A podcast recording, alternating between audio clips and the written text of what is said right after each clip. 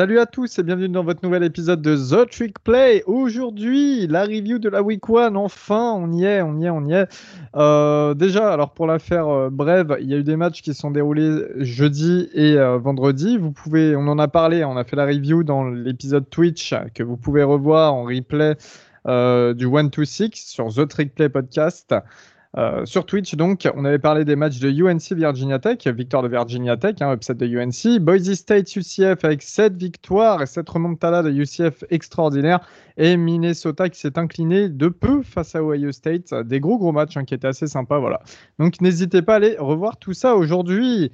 Je suis avec euh, bah, quatre compères. Déjà, il y a notre poteau euh, Gus de Notre-Dame. Salut Gus. Salut Elio.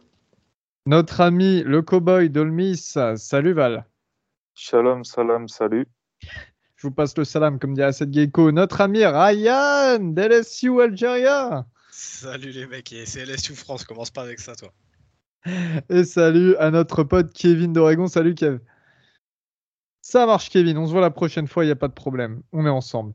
Euh, on démarre avec de la PAC-12 en match hors conférence qui euh, voyait UCLA accueillir un gros gros membre de la SEC euh, qui n'est autre qu'LSU.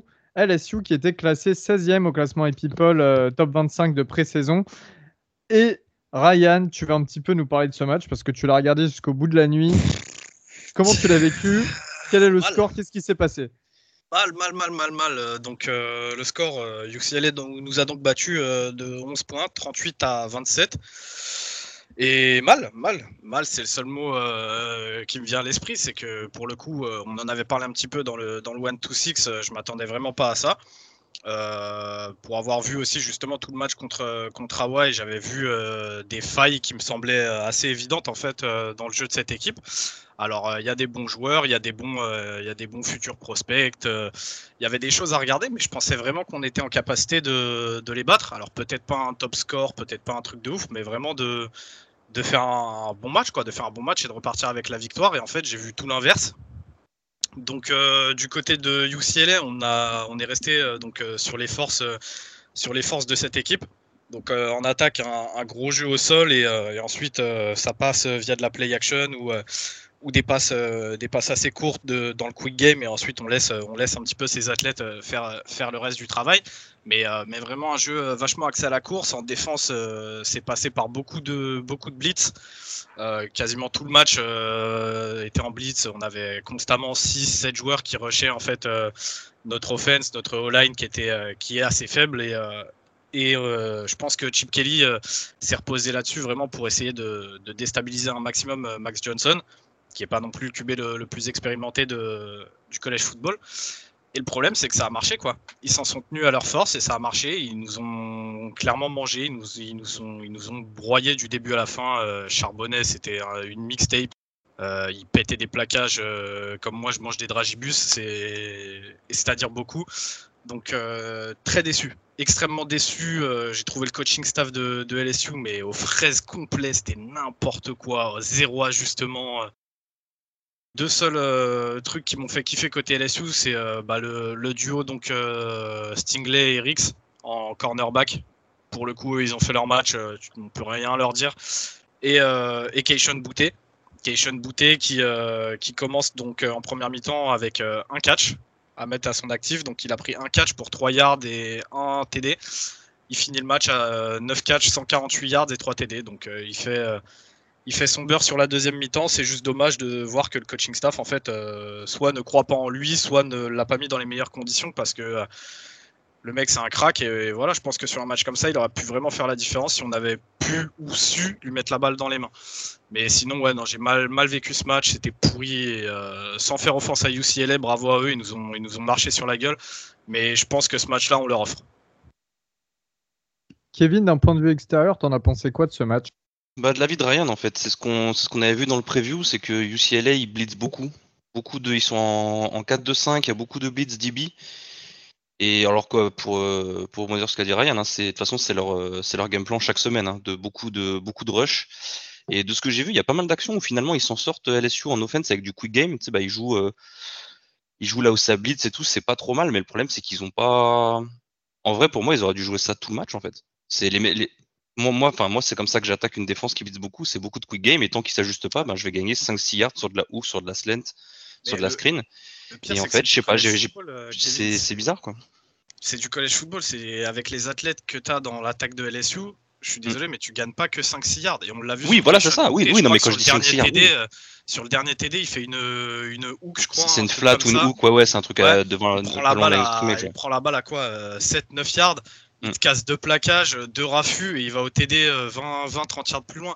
Ouais. C'est en fait, je comprends pas, c'est stupide, c'est une erreur de coaching et je sais pas, elle vient d'où et ça me rend ouf. Ça me rend ouf. C'est une Mais après, erreur de tu vois, coaching. Pareil, tu, j'ai vu tes tweets là sur euh, de, de Tyron Mathieu et tout. Le niveau communication, t'as un TD où t'as as le mec qui joue une crosse en plein milieu et t'as les deux backers qui, t'en as un qui te parle et enfin qui parle, qui lui dit prends, prends et l'autre il l'écoute pas, il le laisse passer. Le mec va au TD. Le premier TD de Dulcich qui met 75 yards, le mec il part tout seul en, en block and release sur la play action, il passe entre trois mecs, il y en a aucun qui le prend. Ah, Voilà, c'est. Après, encore une fois, c'est pour beaucoup d'équipes, c'est ce cas-là. Tu mets un petit, euh, un petit astérix, tu dis vas-y, c'est la week one. Cadeau, vous avez un joker, c'est la week one, on va voir comment ça s'ajuste après. Ah, Mais mais effectivement, c'est un peu inquiétant. euh, Il y a quelques, pas mal de choses qui sont inquiétantes niveau LSU. Et pourtant, ils ont un roster, ils ont un, un effectif qui est assez impressionnant, quoi. Mais voilà, niveau coaching, et ça a l'air d'être un peu moyen. C'est clair. Ke- Kevin, je vais te garder parce que euh, il y avait un autre match de Pac-12, donc encore une fois un match hors conf, mais avec une équipe de Pac-12 qui te concerne parce que c'est son équipe favorite, Oregon, euh, qui réceptionnait Fresno State. Fresno State qui était sorti d'un très gros match face à Yukon la semaine dernière. Euh, T'en as pensé quoi de ce match? Qu'est-ce qui s'est passé, le score, tout ça? Et ben, on a fait se prendre une LSU, hein, on va pas se, va pas se le cacher. Kevin Thibodeau nous, met, euh, enfin, je suis donc ouais du coup de Thibodeau s'est blessé euh, dès le deuxième carton. Il s'est, il s'est fait rouler sur la cheville par un, par un coéquipier. Encore une fois, je rebondis sur comme quoi les previews qu'on a faites, elles sont pas euh, toutes hors sujet. Hein. Euh, voilà, on avait dit que Noah Sewell, euh, Justin Flo et Justin Thibodeau, euh, pardon, Kevin Thibodeau étaient les trois défenseurs les, mieux notés de l'histoire d'Oregon euh, qui seront ensemble sur le terrain. Bah, les, tro- les trois créent des, enfin, créent des turnovers et Oregon marque 17 de ses 31 points euh, de ces turnovers-là. Enfin, c'est la, la défense est bonne. La défense est bonne, il n'y a rien à dire. Il y a eu un petit, euh, un petit letdown une fois que Thibodeau est sorti. Je sais pas si ça leur a mis un coup au moral ou. Après, effectivement, en pass rusher, on n'a pas un, un effectif qui est hyper deep non plus. Mais il y a quelques, il y a pas mal de choses qui sont bonnes. Voilà, euh, Justin Flo était pas censé starter. Finalement, euh, le l'inside backer devant lui, je crois que c'est Drew Matisse, il s'est blessé assez, assez tôt. Justin Flo, il finit avec 14 plaquages. Il est le, c'est le plus gros plaqueur de la semaine en NCA. Voilà, le défensivement, c'est pas dégueulasse. Offensivement, par contre, c'était plus compliqué. Je t'avoue que Anthony Brown, ça a été, euh, il a euh, le, drive du TD pour euh, pour Johnny Johnson juste avant la, la mi-temps est très très propre. J'ai adoré ce drive. Voilà, ça ça montre ce que Anthony Brown est capable de faire. Le, game-winning touchdown qu'il met sur un sur une speed option où il garde la balle, il, il met un TD de 30 yards en, en slalomant dans la défense, c'est très beau aussi. Ça ça montre l'upgrade que c'est niveau athlétisme par rapport à, à Tyler Shaw que qu'Oregon avait l'année dernière. Euh, après voilà, quand on regarde ce qu'on a la semaine prochaine, c'est un peu plus inquiétant. Moi, le, la seule, euh, le seul point positif entre guillemets que je verrai là-dessus, c'est qu'on sait qu'Oregon a la fâcheuse tendance, la très fâcheuse tendance de se mettre au niveau de ses adversaires des fois. Et je me dis que voilà, le, potentiel est là. Il y a un très gros effectif, très bien coaché par, euh, par Mario, Mario Cristobal, pardon, et que ils se mettront au niveau contre contre Ohio State et que ce sera un gros match. Tu vois, j'ai pas envie de me, j'ai pas envie de me dire, ah, vas-y, on a galéré contre Fresno, on va se faire piler à Columbus, ce qui est totalement possible aussi, hein. Mais voilà, je, je pense que je pense qu'ils seront euh, qu'ils seront à niveau pour euh, pour aller jouer à State la semaine prochaine. Euh, T'as des news pour, pour Thibodeau ou pas Absent d'office pour la, la semaine pro?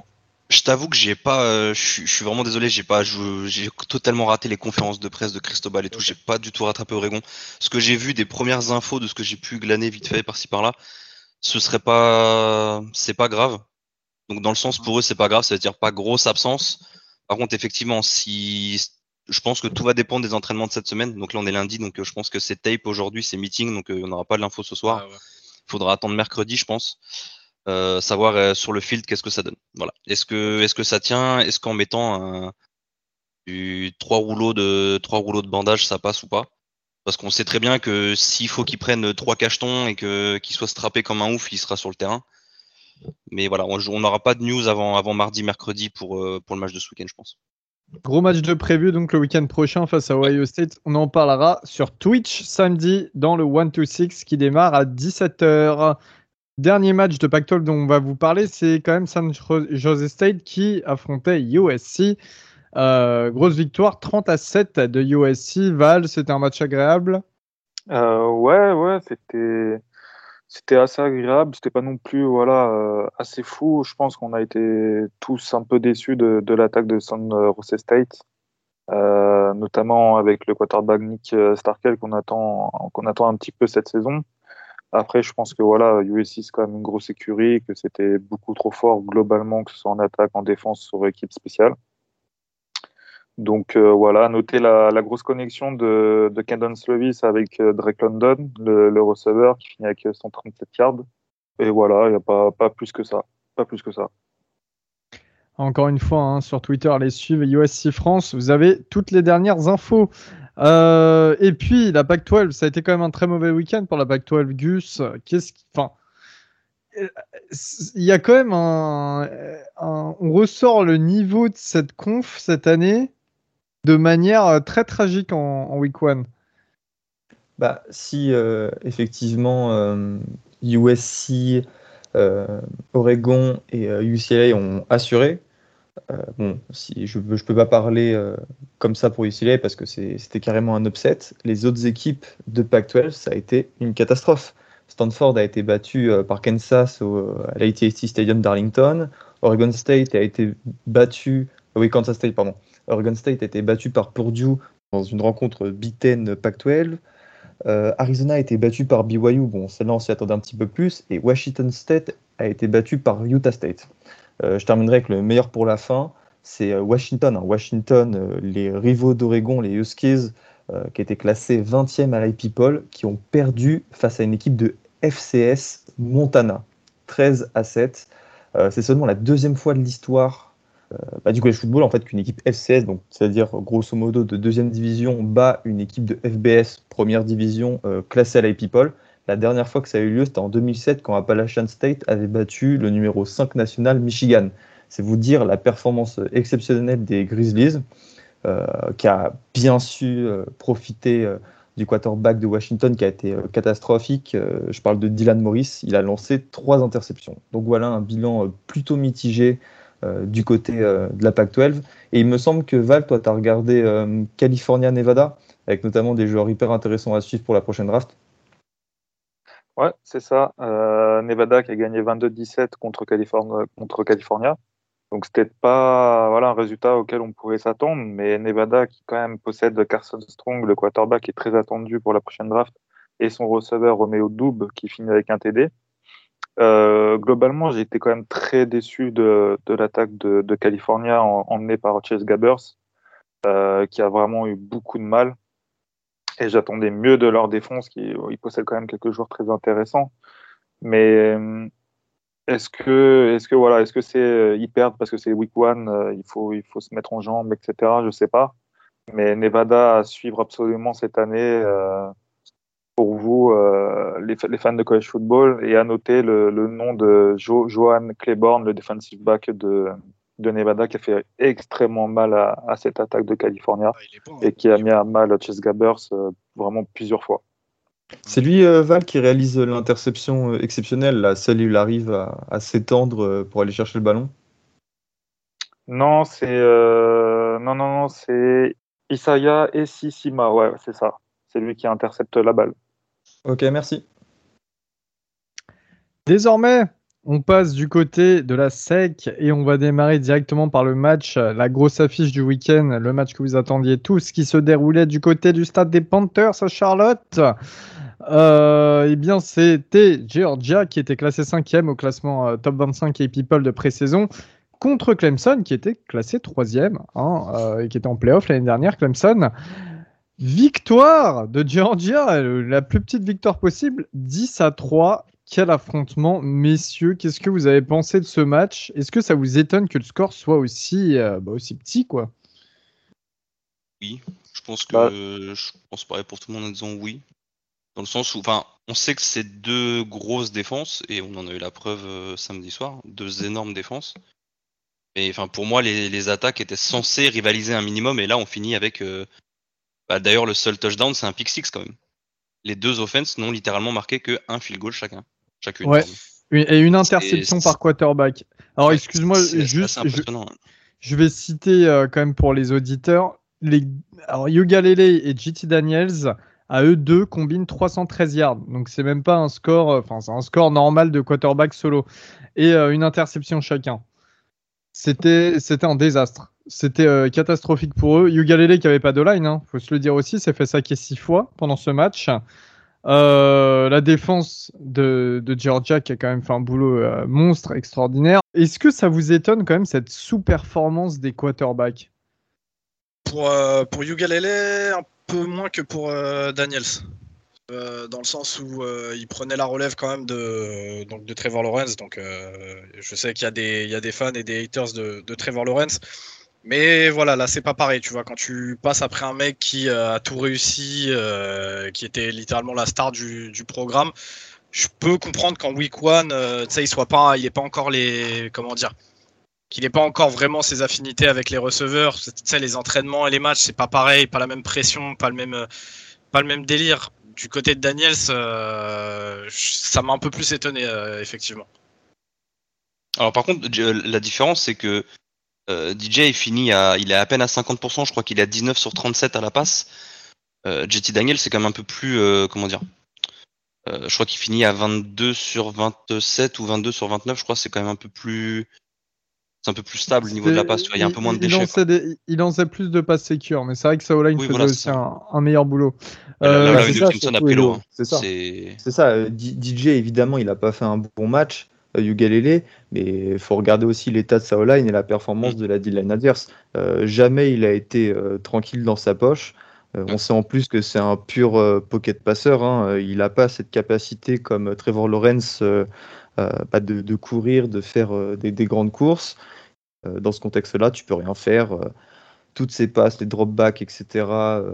ça, ça se faisait en, avec euh, précipita- précipitation, pardon. Tu sentais qu'il se, sent- qu'il se sentait mais vraiment harcelé, quoi. Euh, non, non, c'était pas beau à voir. Un dernier coup de gueule, messieurs. Ryan, Georgia en playoff, du coup, grâce à cette victoire? Je Si la sais saison pas. se passe bien Honnête- honnêtement, j'en sais rien. euh, vu leur calendrier, c'est possible. Mais en fait, euh, juste avant le match, je sais pas avec qui euh, j'en parlais. Je sais plus si c'était avec Val ou avec Gus ou peut-être même Kevin, je sais plus. Je disais que ça serait tellement Georgia en fait d'aller taper Clemson, tu vois. Et paumer un match pourri Mais après, paumer ouais, un match vraiment ouais. naze, tu vois. Genre un match Oregon, qui, mais clairement, et un truc qui va les. Ou tiens, contre Florida par exemple. Tu vois, aller, aller, euh, aller, aller jouer contre Florida et paumer ce match-là et du coup euh, perdre leur place en playoff sur un truc comme ça. Ce serait tellement Georgia. Alors, euh, je sais, on en a parlé un petit peu sur Twitter et les gens ils commencent à le savoir. Georgia, je les porte pas spécialement dans mon cœur. Mais en fait, c'est des matchs comme ça que j'attends d'eux pour vraiment pouvoir les prendre au sérieux. Là, ils ont fait un match patron contre Clemson, ils ont fait un match patron. Moi qui suis euh, défenseur dans l'âme, j'aime voir jouer des belles défenses. Là, ouais, j'ai kiffé. J'ai kiffé voir ce match. Tu vois, même s'il y avait euh, justement peut-être un peu moins de spectacle euh, pour, pour les, les- viewers du, du, du college football, moi, ce genre de match-là, ça m'intéresse. Et ouais, pour le coup, Georgia, leur défense m'a impressionné, mais comme celle de Clemson. Clemson a aussi été au niveau défensivement, tu vois. Après, je, je pense qu'il faut se dire, c'est que on parle souvent des calendriers de Clemson et de Georgia, on en a pas mal parlé depuis le début d'année. Je pense que là, c'était pour chaque équipe le match contre, enfin, la plus grosse défense qu'ils ont de l'année. Je pense qu'après, niveau défense, le, Ah oui, en face, le calendrier va un peu s'alléger. Donc, on pourra peut-être plus juger le niveau de, de Daniels et euh, Ugalele. Ce serait un peu plus simple de juger. Là, ils sont vraiment tombés contre euh, le mastodonte de leur schedule dès la week one. Donc, euh, je pense effectivement, au niveau évaluation QB et offense, c'était un peu a- plus compliqué pour cette a-. Même si, même si je pense qu'on attendait tous un peu mieux que, que la, la production qu'on avait euh, samedi. Puis il y, a- puis il y a de ça, et puis euh, pour les gens qui euh, suivent pas forcément euh, souvent de- du, football, euh, du football américain, on le dit souvent, mais c'est réel, une, une offense c'est plus dur à mettre en place qu'une défense. Une défense va plus être, euh, va être plus rapidement en fait euh, euh, apte qu'une offense. Donc euh, effectivement, je pense que les deux offenses vont s'améliorer, et puis comme tu as dit, euh, ils, ont, ils ont affronté directement euh, le gros morceau de leur, leur calendrier. J'ajouterais juste que jamais une équipe, depuis que le format des playoffs à 4 existe, a réussi à se qualifier pour les demi-finales du collège football. avec une défaite dès l'opener. Donc on va voir si Clemson va, va faire mentir cette statistique. Match suivant en sec, c'était encore un match hein, euh, qui, allait de enfin qui voyait deux équipes euh, entre de sec et de ACC s'affronter. Alabama qui était classé numéro 1, donc au top 25 pré-saison face à Miami classé numéro 14, top 25. On en avait parlé donc euh, sur Twitch. On s'attendait à une rencontre très serrée, ça n'a absolument pas été le cas, messieurs. Victoire 44 à 13 pour Alabama euh, qui menait d'ailleurs euh, à la mi-temps 27 à 3. Voilà, Manny Diaz, grande D Manny Diaz hein, pour Miami. Euh, Bryce Young, le quarterback sophomore, l'ancien 5 étoiles qu'on attendait tous pour remplacer Mac Jones, a fait un très bon match. 344 yards, 4 touchdowns, simple comme bonjour. Euh, sincèrement, est-ce que vous attendiez à autant voir Miami se faire rouler dessus avec une équipe de Bama? Parce qu'il faut pas oublier un truc avec Bama, c'est qu'ils ont perdu pas mal de joueurs. Ils récupèrent toujours des joueurs fantastiques, mais quand même, c'est la week one. Il y avait de quoi faire pour Miami. Moi, je pensais honnêtement qu'ils allaient rouler sur Mi- Miami, mais qu'il allait y avoir quand même des grains de sable, tu vois, dans la machine. Et euh, il y en a eu aucun. C'est ça qui fait peur. C'est que euh, si vous avez écouté un petit peu les previews, moi, j'étais de ceux qui pensaient qu'Alabama, avec autant de changements sur la sur euh, sur l'attaque, c'était peut-être l'année, voilà, ils allaient avoir un peu de mal, ou peut-être qu'il y allait avoir des upsets qui se créent. Mais en fait, non, les mecs, euh, week, week one, ça fait jouer des freshmen et ça roule sur tout le monde.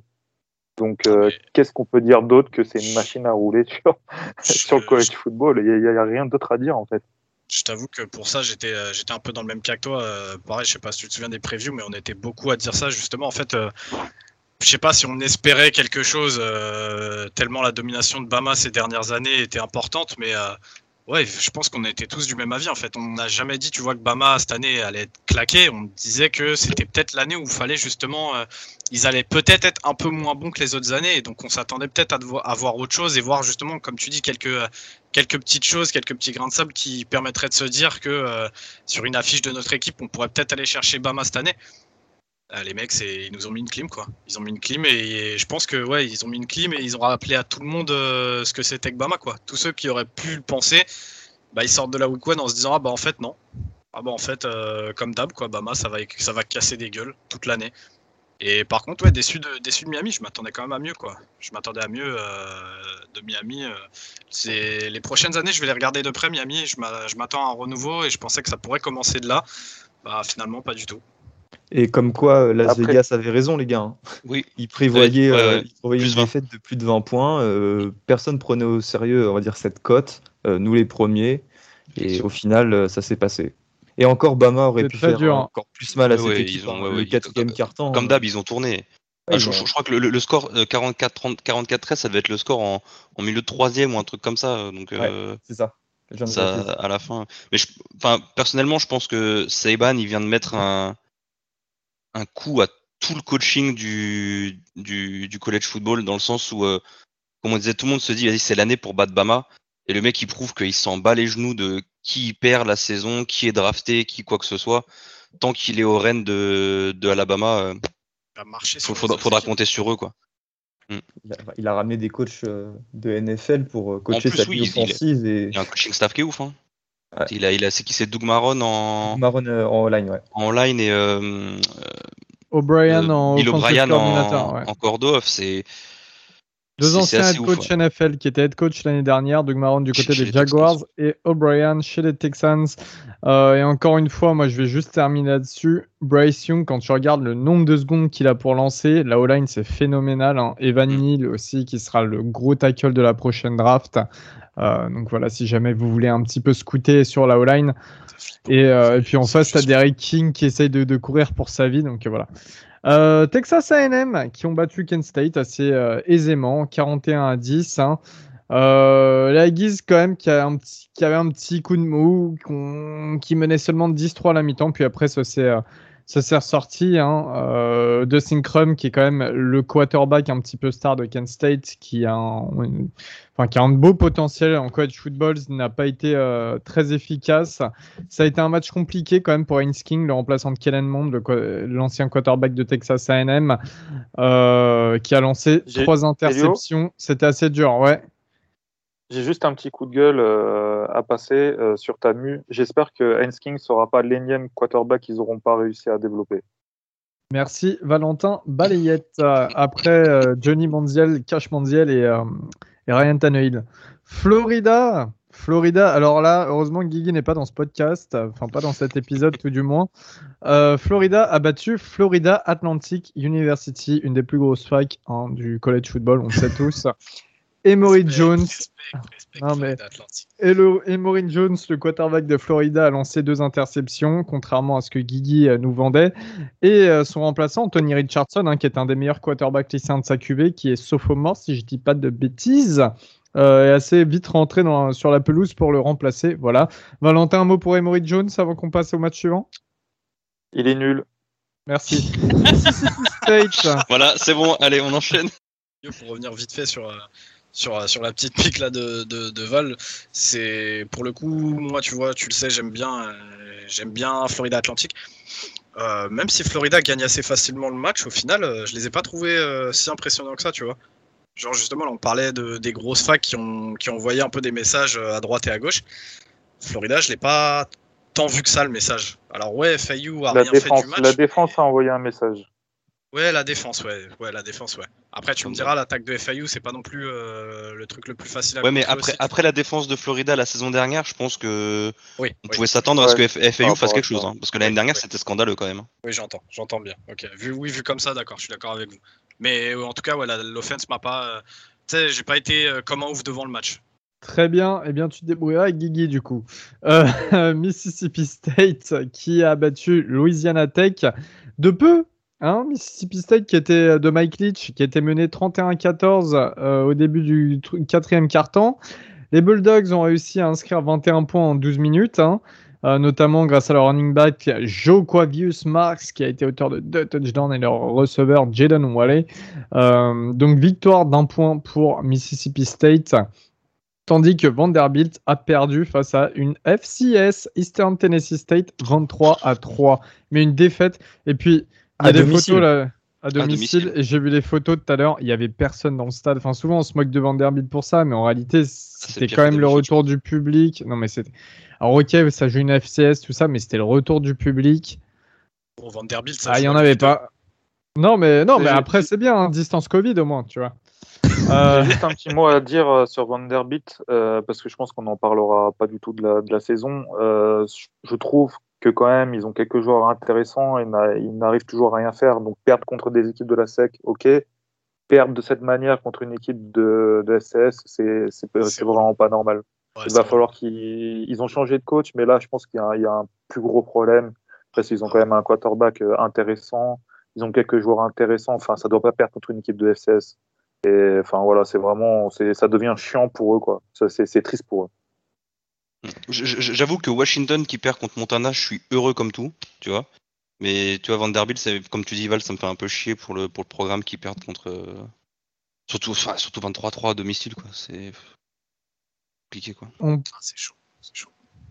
On passe du côté de l'ACC, Mr. Augustin, Notre-Dame, qui se déplaçait du côté de Florida State. Euh, on annonçait une victoire plutôt facile pour Notre-Dame, qui était classée 9e au, au top 25 et People pré-saison. Finalement, ça a été un. Alors, excusez-moi du terme, mais ça a été un putain de match. Alors là, pour le coup, ça a été un match euh, exceptionnel. J'en suis encore euh, tout excité. Euh, vous pouvez demander à, à Val hier, euh, enfin, qui, qui, qui était avec moi à 5 heures du matin. J'étais limite en train de gueuler euh, chez moi. Voilà, pour vous dire un petit peu euh, toute la tension et la dramaturgie qu'il y a eu euh, sur ce match. Ça a commencé fort puisqu'il y a eu une ambiance de malade. Euh, The Chomp, non, The Chomp, qu'est-ce que je dis moi Oh là là là là. J'ai dit, Oh là Oh là, diplomatique. Oh là là là là là la là. problèmes. Les problèmes. Non mais voilà le, tomahawk, euh, le tomahawk enfin qui était incroyable euh, pour l'entrée des joueurs. Euh, puis il y a eu l'hommage pour Bobby Bowden qui était aussi très émouvant. Donc bref, c'était un match euh, piège pour les Irish parce que tu te déplaces dans un environnement hyper hostile avec des fans vraiment mais contre toi.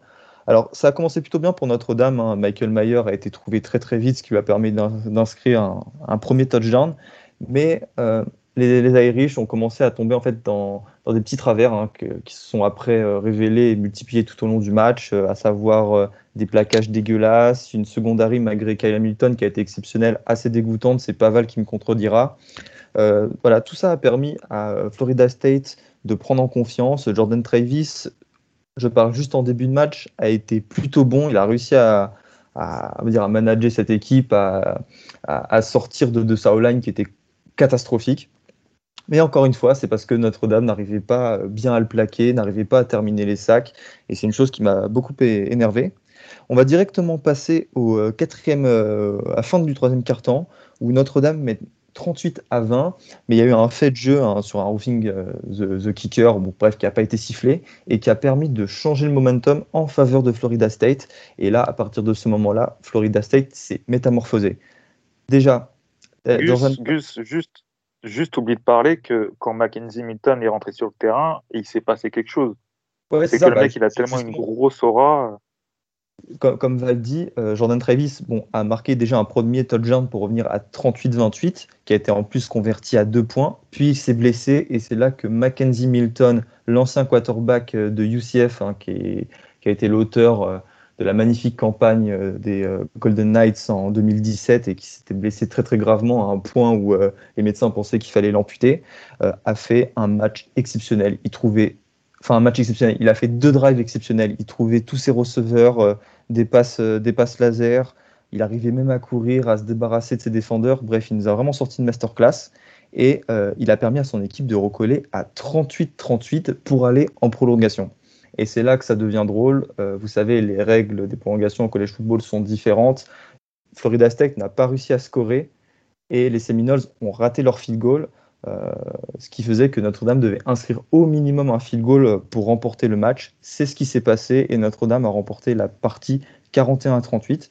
Euh, je terminerai sur cette présentation du match avec quand même deux conclusions. Euh, la première, elle me concerne, c'est que Kyle Hamilton est un putain de joueur. Il a réalisé deux interceptions, mais de, de très très haut niveau. Et, et la troisième, c'est c'est lui qui est collé au cul du, du, du, du, receveur, pardon. Il casse, la, il casse le, catch et c'est intercepté derrière. Donc il en a, ça c'est pas dans les stats, mais il en a deux et demi quand même. Voilà, moi je parle d'Aceman Moment. Bon, euh, je sais qu'il l'aura pas, mais il a, il a inscrit, euh, il a marqué la, la, rencontre de son empreinte et ma deuxième conclusion, c'est que Florida State n'est pas si nul que ça. Euh, j'entends par là que moi qui m'attendais à une défense bon, pas si bonne, elle a été super dans le sillage de Jermaine Johnson, l'ancien défensif de Georgia qui nous a fait beaucoup de mal, euh, qui a transpercé plusieurs fois la O-line pour aller saquer euh, Jack Cohn. Jack Cohn qui termine avec 4 TD et un record de yards pour un opener dans l'histoire de Notre-Dame. Donc, donc voilà, euh, FSU euh, qui s'est aussi appuyé sur un super jeu à la course avec le running back de Joshua Corbin. Euh, c'est une équipe qui va pouvoir se construire sur cette défaite, hein, aussi cruelle soit-elle. mais le programme va dans le bon sens. Ça m'étonnerait pas de les voir continuer à faire du grabuge cette année et pourquoi pas face à Clemson et face à Florida en fin d'année. Surtout quand tu as un running back tel que King Corbin, le meilleur joueur de tous les temps. Georgia Tech qui a perdu face à une FCS Gus. Ouais, voilà, on parle encore. Euh, la FCS a été très très bonne euh, ce week-end. Euh, la preuve en Northern Illinois qui a battu Georgia Tech 22 à 21. puis Duke a été aussi battu par Charlotte. Bon, Charlotte n'est pas une équipe FCS, c'est une équipe du Group of Five en FBS, de la première division A. Euh, grosso modo, sur une magnifique euh, conversion à deux points euh, à, quelques secondes de la fin. Bref, encore là, une action magnifique qui met Duke à terre une fois de plus. Et voilà, ça va vraiment mal pour les Blue Devils. C'est intéressant quand même de voir ces équipes, bah, pas, que FCS, comme tu as dit avec Charlotte par exemple, mais en tout cas, ces petites équipes qui profitent de la Week One pour vraiment tout donner et s'imposer, c'était sympa à voir. On part du côté de la Big 12 cette, fois-ci. Conférence Big 12. Encore une petite équipe qui a failli créer un upset. Alors petite, on s'entend. Hein. Tulane qui affrontait Oklahoma. Oklahoma classé deuxième dans le top 25 AP People du début de saison. Euh, victoire, alors je spoil direct, victoire 40 à 35 d'Oklahoma. Alors Tulane qui était euh, censé jouer à domicile, mais qui ont été déplacés, c'est une fac qui est située à la Nouvelle-Orléans, hein, qui ont été déplacés euh, bah, finalement du côté de Norman en Oklahoma, donc dans le stade d'Oklahoma, euh, en raison de l'ouragan Aïda. le... Sur le terrain, c'était tout de même les couleurs de Tulane, donc ça c'était quand même très sympa de la part de, de la fac d'Oklahoma. Un match finalement qui nous a pas rassuré sur tous les, à tous les niveaux, je dirais, pour les Sooners. Qu'est-ce que vous avez pensé, Val, Ryan, de ce match? Vous l'avez un petit peu suivi? Ouais, euh, déjà gros carton rouge pour les pour les refs. de toute façon, globalement, ils sont nuls. Hein, ça, on, vous l'avez déjà entendu l'année dernière. Bah, cette année, c'est reparti, ils sont nuls. Euh, je pense que ils sont pas loin de voler la victoire à Tulane, même si on peut pas vraiment savoir, euh, sur une interception de Spencer Rattler. Donc il finit avec deux inters, mais en soi il doit finir avec trois inters.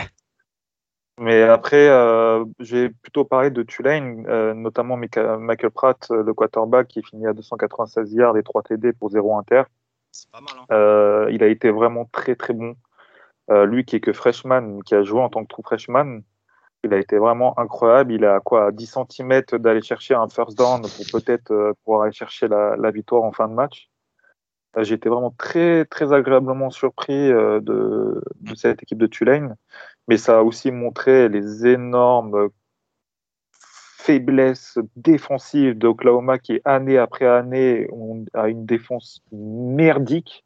C'est vraiment, c'est vraiment pas rassurant pour, euh, pour les Sooners. Euh, donc je dirais plutôt, euh, je serais, enfin je serais le côté Sooners, je dirais un grand merci aux arbitres, je pense, pour avoir sauvé vraiment le match parce que Spencer Rattler, il a vraiment pas été rassurant, bien qu'il rende une fiche euh, au niveau des compétitions de 30 sur 39.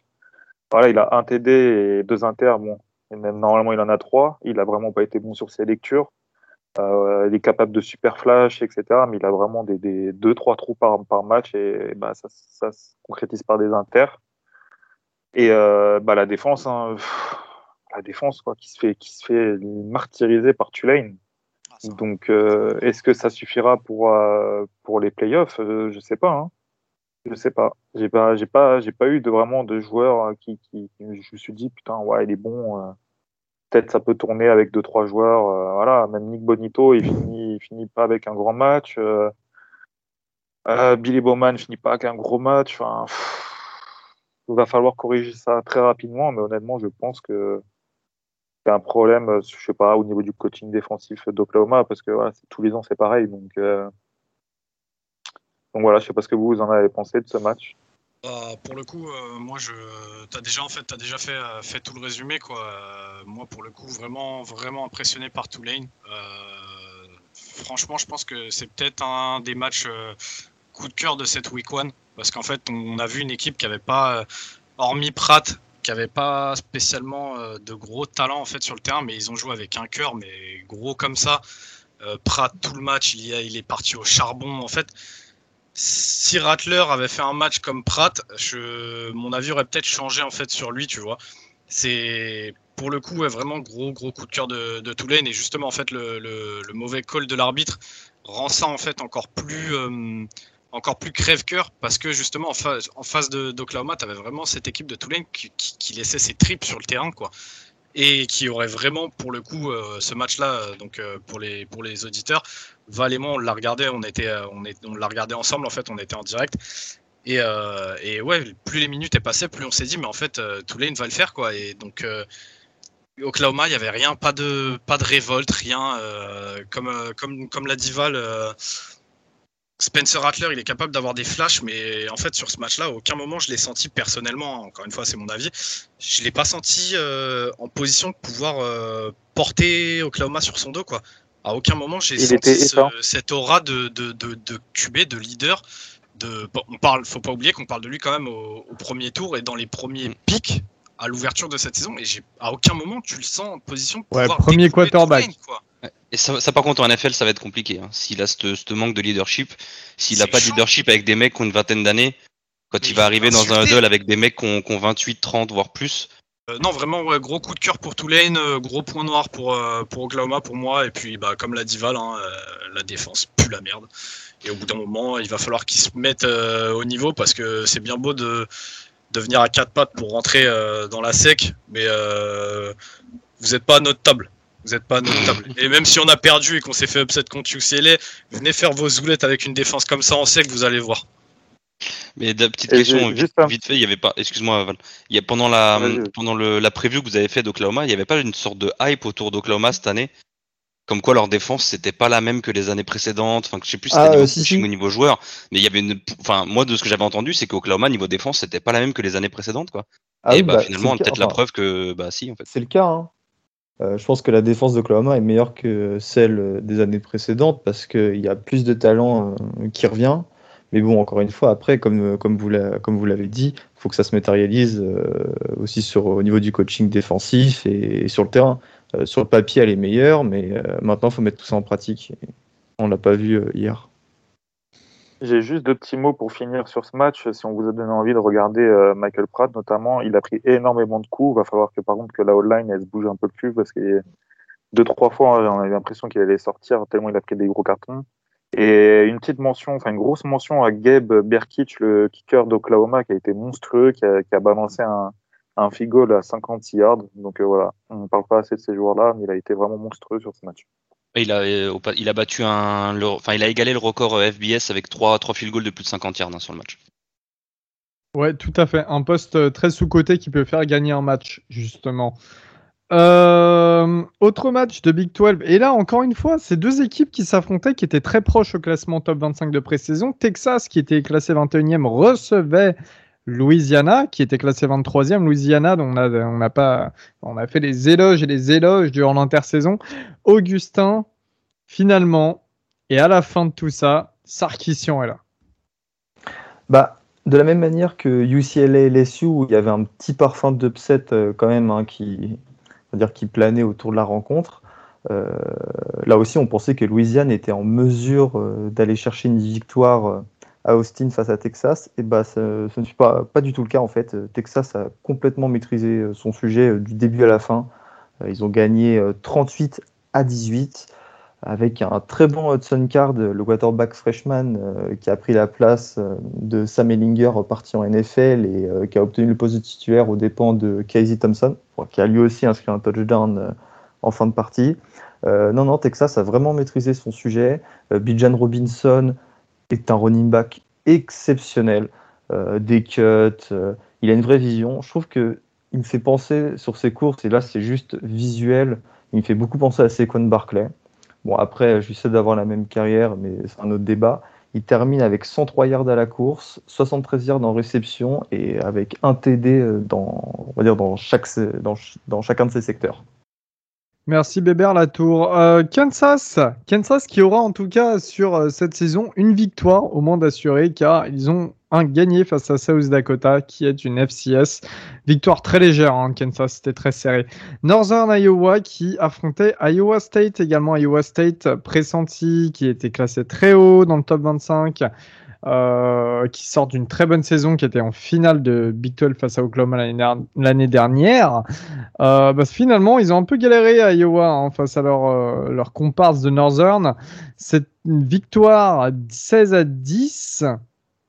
J'ai un peu de mal à m'exprimer parce que c'est toujours aussi étonnant que ça. Bristol qui a mis un touchdown, le running back star d'Iowa. Bon, voilà, il n'y a pas grand chose à dire de ce match, sauf que Brock Purdy, bah, d'année en année, ça va de moins en moins. Euh, L'ESPN College Game Day sera du côté euh, de Hames, justement, donc du côté d'Iowa State, pour voir euh, la rivalité Iowa-Iowa State la semaine prochaine. Oklahoma State qui affrontait également Missouri State, donc encore une FCS. Victoire d'Oklahoma State, on fait des bisous à notre cowboy préféré, Baptiste, qui regardait donc euh, ses, euh, bah, cowboys justement s'imposer assez facilement. Pas grand chose à dire de ce match, si ce n'est que Spencer Sanders, le quarterback principal, n'a pas pu y participer au niveau de la Big Ten. Cette fois-ci, allons-y, allons vers la Big Ten et des scores euh, de folie. On va démarrer avec ce Penn State, Wisconsin, Penn State classé 19e, classement de pré-saison, Wisconsin 12e. Euh, Ryan, Val, vous avez un peu regardé cette purge, moi aussi d'ailleurs. Le mot purge, encore une fois, c'est même, euh, je dirais, c'est pas assez. Quoi. On a regardé un bon match de Ligue 1. C'était, chiant. C'était chiant. Euh, tout à l'heure, on a parlé de, Georgia Clemson comme étant un bon match def et un match qui, peut être plaisant à voir, même si, enfin, pour les, pour les mecs qui kiffent en fait la défense, Clemson-Georgia, c'était un bon match. Celui-ci c'était chiant, on a vu des field goal ratés, c'était nul, c'était juste nul. 0-0 au troisième quart-temps, c'était nul. Le, seul vrai kiff que j'ai vécu pendant ce match et qui m'a réveillé un petit peu pour la suite de la soirée qui a recommencé à me hype, euh, c'est le jump around quoi. S'il n'y avait pas eu ça, euh, je pense que je m'endors et c'est parti pour rompiche euh, toute la nuit quoi. C'était chiant. Juste un petit truc à dire, Penn State qui a transféré Will Levis à, à Kansas, à Kentucky pardon, on sait ce qu'il a donné et Wisconsin qui a transféré Jackon à, à Notre-Dame, on sait ce que ça a donné. Donc problème de euh, problème de joueurs, mais problème de coaching staff et de et de gérance, si je peux dire, j'ai pas j'ai pas le mot euh, au niveau des, des, transferts, etc. Des joueurs qui sont sur le terrain pour les de gestion. De gestion, voilà, merci. Et euh, pour, pour terminer sur ce match, je rajouterais tout de même le jeu à la course de Wisconsin continue d'être bon. Ça, c'est un truc qui est assez euh, assez marqué euh, dans l'histoire récente de la fac. Ils ont toujours des bons running backs. Ils en emmènent pas mal en NFL d'ailleurs. Là, ça continue de bien jouer, donc euh, voilà. Et puis il faut quand même donner du crédit, je pense, à la défense de Penn State au quatrième quart-temps, notamment avec cette interception de Jaquan Brisker qui a complètement changé le momentum du match. Indiana, Iowa, ça aussi c'était un très gros match. Et là encore, encore plus serré. Hein. Au niveau du top 25, Indiana était 17e, Iowa 18e. Gus, comment ça s'est terminé? Est-ce que tu t'attendais surtout à ce score-là, à cette victoire-là? C'était compliqué à prédire hein, ce match. Alors, on va flex un petit peu. Euh, déjà, je m'attendais pas du tout à ce que Iowa euh, surdomine Indiana, mais j'avais placé haut dans mon top 25. Euh, j'espère qu'ils confirmeront à l'avenir cette belle victoire.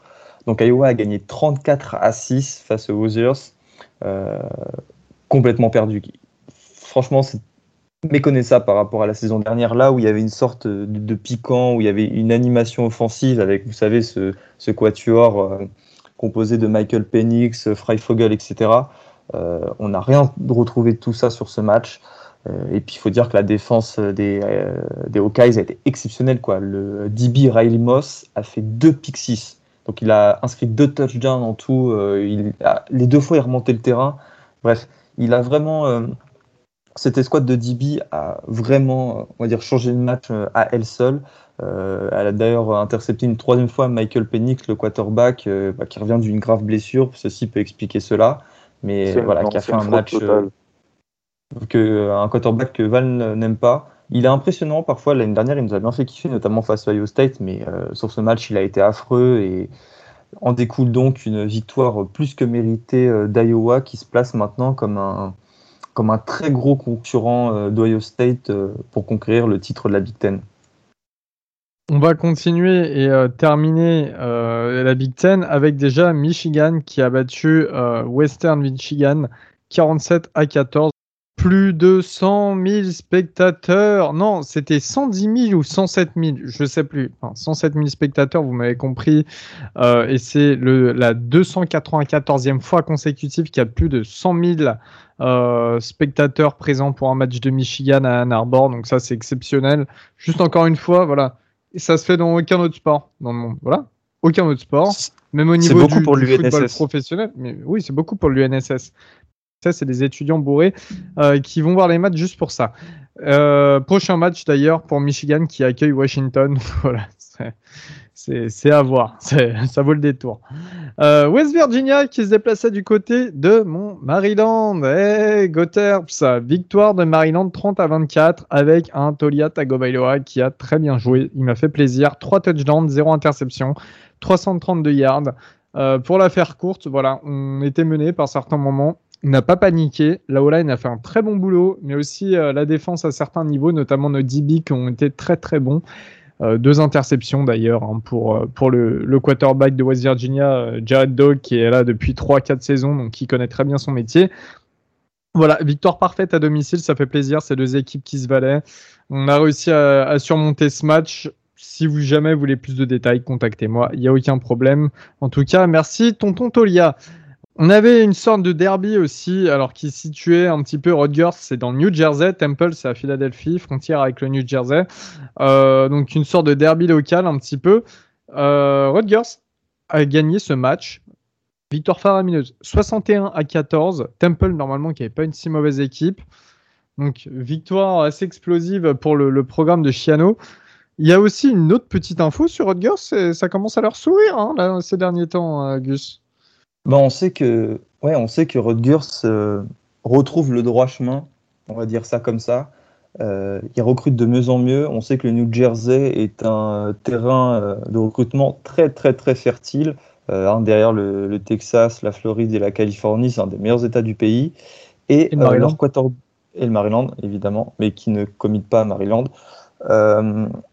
le quarterback de la classe 2022 star, euh, top 100 euh, player de, cette classe, de cette QV, euh, a décidé de se reclassifier en 2021. Il avait les crédits nécessaires pour le faire, ce qui veut dire qu'il sera dès cette année dans l'équipe avec Rutgers et lui pourrait être bien le quarterback star qui va, on va dire, faire avancer encore plus le programme du New Jersey. Eh bien, mon petit Augustin, maintenant qu'on a fini la Big Ten, je vais te laisser nous parler euh, de l'un de tes dada, le Group of Five. On sort de, du Power Five, donc des cinq grosses conférences. On se dirige du côté des conférences bah, un petit peu plus mineures, mais avec un niveau un petit peu plus léger. Oui, j'ai choisi juste deux matchs hein, euh, dont il fallait parler. Euh, le premier, c'est Marshall qui bat Neji 49 à 7. véritable fessé, pourtant le quarterback Grant Wells n'a pas été bon. Et puis euh, Cincinnati, qui est quand même la huitième équipe du pays à la People, hein, qui est un des, des porte-étendards de cette saison euh, de college football, a battu Miami at Ohio 49 à 14. Desmond Ryder, euh, quarterback star, a été super propre, 20 hein, sur 25, 4 touchdowns, une interception. Il n'a pas eu à forcer son talent, il a laissé après ses running faire le taf. une belle semaine au bureau. Et on va conclure l'épisode sur une grande, grande question. Je vais vous donner chacun la parole. Selon vous, qui est le MVP de la semaine Qui a été le meilleur joueur cette semaine? Euh, euh, Valentin, Valentin, je vais commencer par toi. Alors moi, du coup, en attaque, euh, ce sera Bailey Zapp, le quarterback de Western Kentucky. Et en défense, j'ai un peu hésité avec Kyle Hamilton de Notre-Dame, mais je pense que Riley Moss mérite mon MVP de cette semaine le cornerback d'Iowa. Ryan Balayette. J'ai vraiment bien kiffé euh, ce qu'a montré Bijan Robinson de Texas.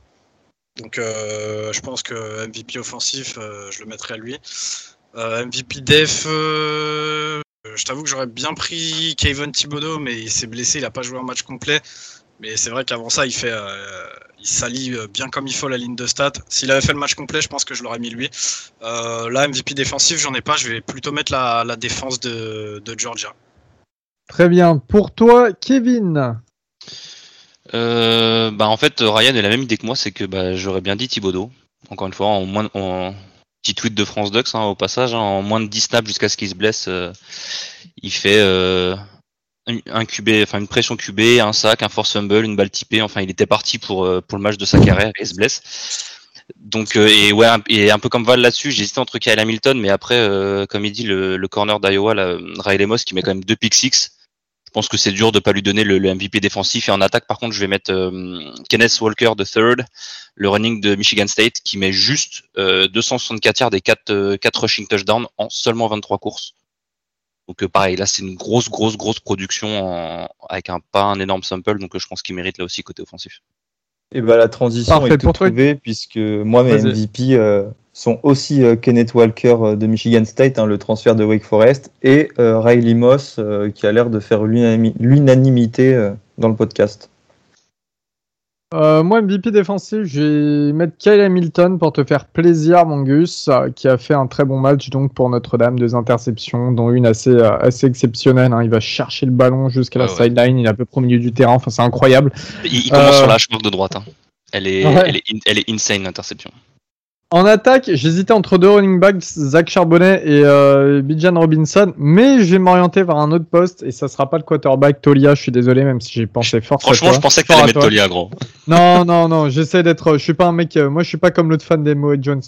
Euh, je pense à Keishon Boutte, le receveur d'LSU, 148 ah yards, 3 touchdowns, euh, pour peu de réceptions en plus. Énorme match malgré la défaite. Lui, au moins, il a fait briller son offense et ça, bah voilà, c'est important en, aussi. En, sachant, en sachant comme l'a dit Ryan, il a plus ou moins joué qu'une seule mi-temps. Hein. Enfin, il a oui, tout à fait.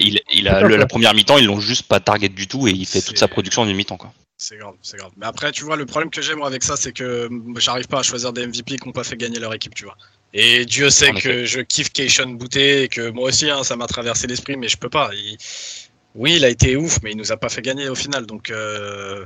ah, il est bien beau le MVP des losers. avec trois touchdowns, avec trois touchdowns, il, aurait mérité. C'est ce que j'aimerais mettre en lumière justement. Euh, eh bien, merci en tout cas pour cet épisode de nous avoir écoutés. Comme d'habitude, on se retrouve donc samedi à 17h sur The Trick Play Podcast sur Twitch pour un live qui va présenter euh, bah, la journée de college football, la week 2. On se retrouve la semaine prochaine, début de semaine prochaine, pour le podcast review de la week 2. Et on vous fait des gros bisous. On vous remercie de nous écouter. Comme d'habitude, n'hésitez pas à aller sur des sites, sur des Twitter. Hein. Il y a Youngstar Observatory, il y a My Night Campus. On leur fait des gros bisous à tous. Voilà, eux aussi sortent un petit peu bah, les résultats. Et puis surtout, euh, ils parlent pas mal des joueurs. Hein. Ils ont fait pas mal de previews euh, pour la saison. Donc voilà, tous les joueurs qu'on vous cite sont dans leur euh, doc. N'hésitez pas. On vous dit à la prochaine. Et merci tout le monde. Salut. Ciao tout le monde. Ciao. Ciao. Salut.